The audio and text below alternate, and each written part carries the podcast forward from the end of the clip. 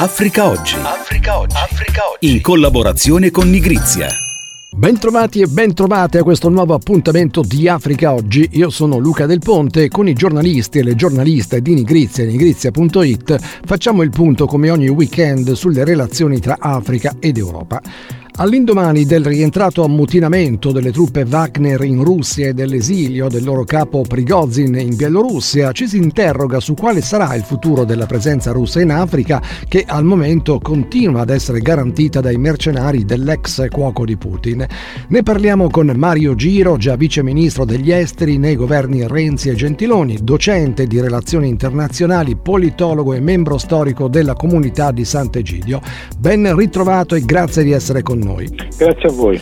Allora, professor Mario Giro, la Russia è presente in Africa con la brigata Wagner dove sistema le questioni interne a vari paesi, lotta contro lo jihadismo come nel Sahel in cambio dello sfruttamento delle miniere e di altre risorse naturali. Chi comanderà in Africa da adesso in poi, la Russia o la brigata Wagner? Mm, allora, intanto bisogna dire che Russia e Brigata Wagner si sono in qualche modo appaiate, ma anche sono state in concorrenza in vari paesi africani per la loro presenza prima dei fatti del weekend scorso. Sì. Bisogna anche distinguere due volti della Wagner, il volto militare, quello che più ci preoccupa, e il volto affarista. Allora, cominciamo a dire che uomini armati della Wagner sono presenti negli stati africani solo in tre stati, sì. Libia, Mali e Centrafrica. Poi c'è la Siria, dove è nata la Wagner affari di Prigogine con altre sue aziende e di altri personaggi più o meno legati a questo mondo che chiamerei della privatizzazione della guerra, che è la cosa che più mi preoccupa e che è nata prima della Wagner, ecco, affari in altri paesi. Sì. A questi vanno e vengono. La Wagner si fa pagare in natura, quindi come dicevate, miniere e cose.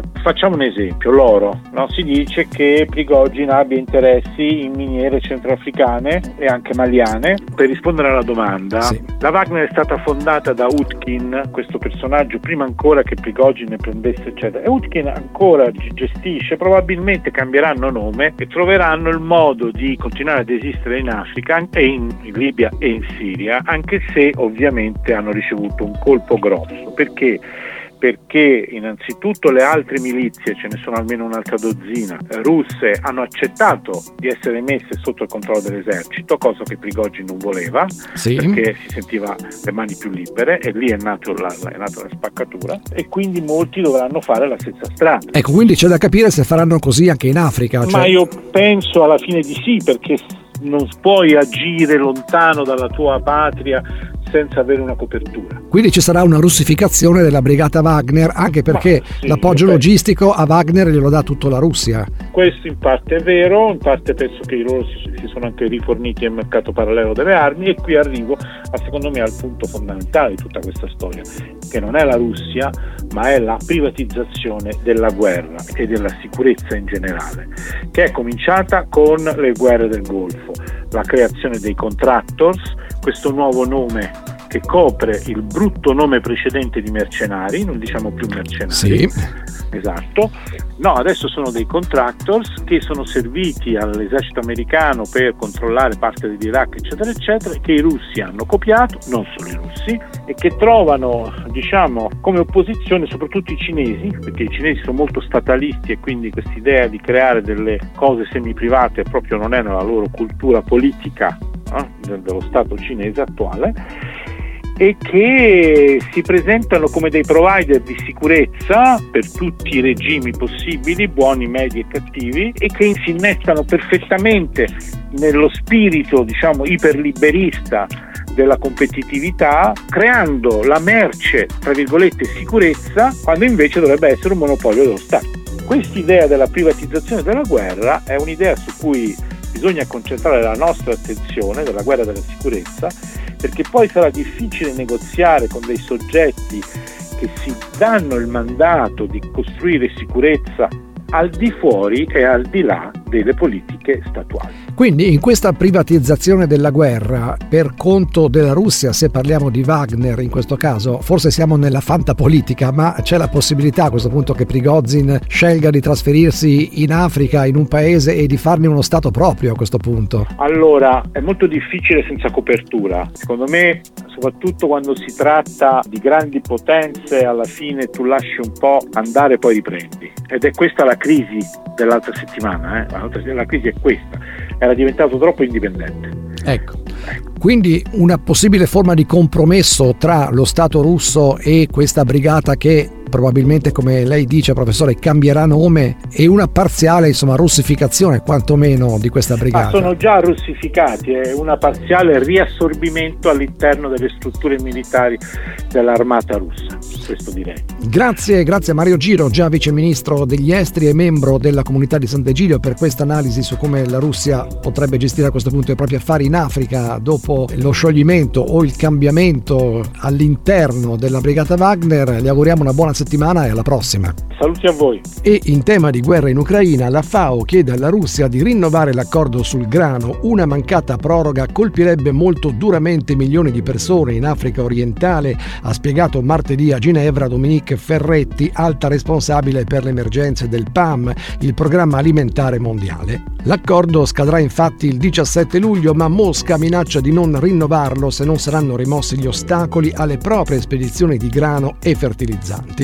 Ne parliamo con Roberto Ridolfi, già direttore generale aggiunto FAO e attuale coordinatore di Link 2007, il cartello delle 16 più importanti ONG del nostro paese. Ben ritrovato e grazie di essere con noi. Ciao. Allora, qualche settimana fa sei paesi africani si sono posti come mediatori nel conflitto russo-ucraino, pur senza successo, forse anche per scongiurare lo spettro di un blocco delle importazioni alimentari, viene da chiedersi. Sì, beh, in generale questo corrisponde un po' a un trend che osserviamo da una quindicina d'anni, in cui i paesi africani che si stanno evolvendo molto dal punto di vista della sofisticazione politica, dell'abilità, delle conoscenze, delle connections, i paesi africani cercano di affrancarsi da quella che percepivano e percepiscono come un pochino un'arroganza occidentale, dell'occidentale. Parlo un po' degli atteggiamenti del, del Fondo Monetario Internazionale, degli atteggiamenti della Banca Mondiale, degli atteggiamenti a volte dell'Unione Europea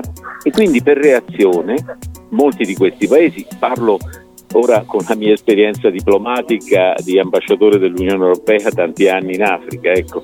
e quindi molti paesi africani reagiscono in una maniera anche esagerata, no? come il pendolo fa, che da una parte sbanda troppo dall'altra, e come dire, si adagiano verso i BRICS, eh, con la richiesta di 7, 17 paesi che vogliono entrare nei BRICS, non è normale. Sì. I BRICS sono 5 e tra di loro non hanno nulla in comune, nulla se non l'avversione verso l'Occidente. Ecco, qui c'è da capire se però aderendo al BRICS in qualche modo l'Africa riesca a scongiurare una scarsità di importazione alimentare di grano e cereali oppure se invece il problema vi sia in tutta la Ma sua sostanza. Mai? Ma quando no? mai? Anzi, ecco, peggio. Eh, Cosa fanno i BRICS per l'Africa ad oggi? Me lo dovete eh, spiegare. Ecco, quindi lo la domanda direttamente ai BRICS con provocazione. Ecco, nulla, allora... nulla.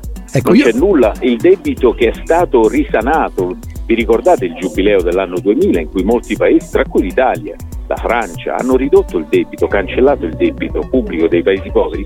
Questo debito è stato rimpiazzato immediatamente dalla Cina con condizioni draconiane molto peggiori.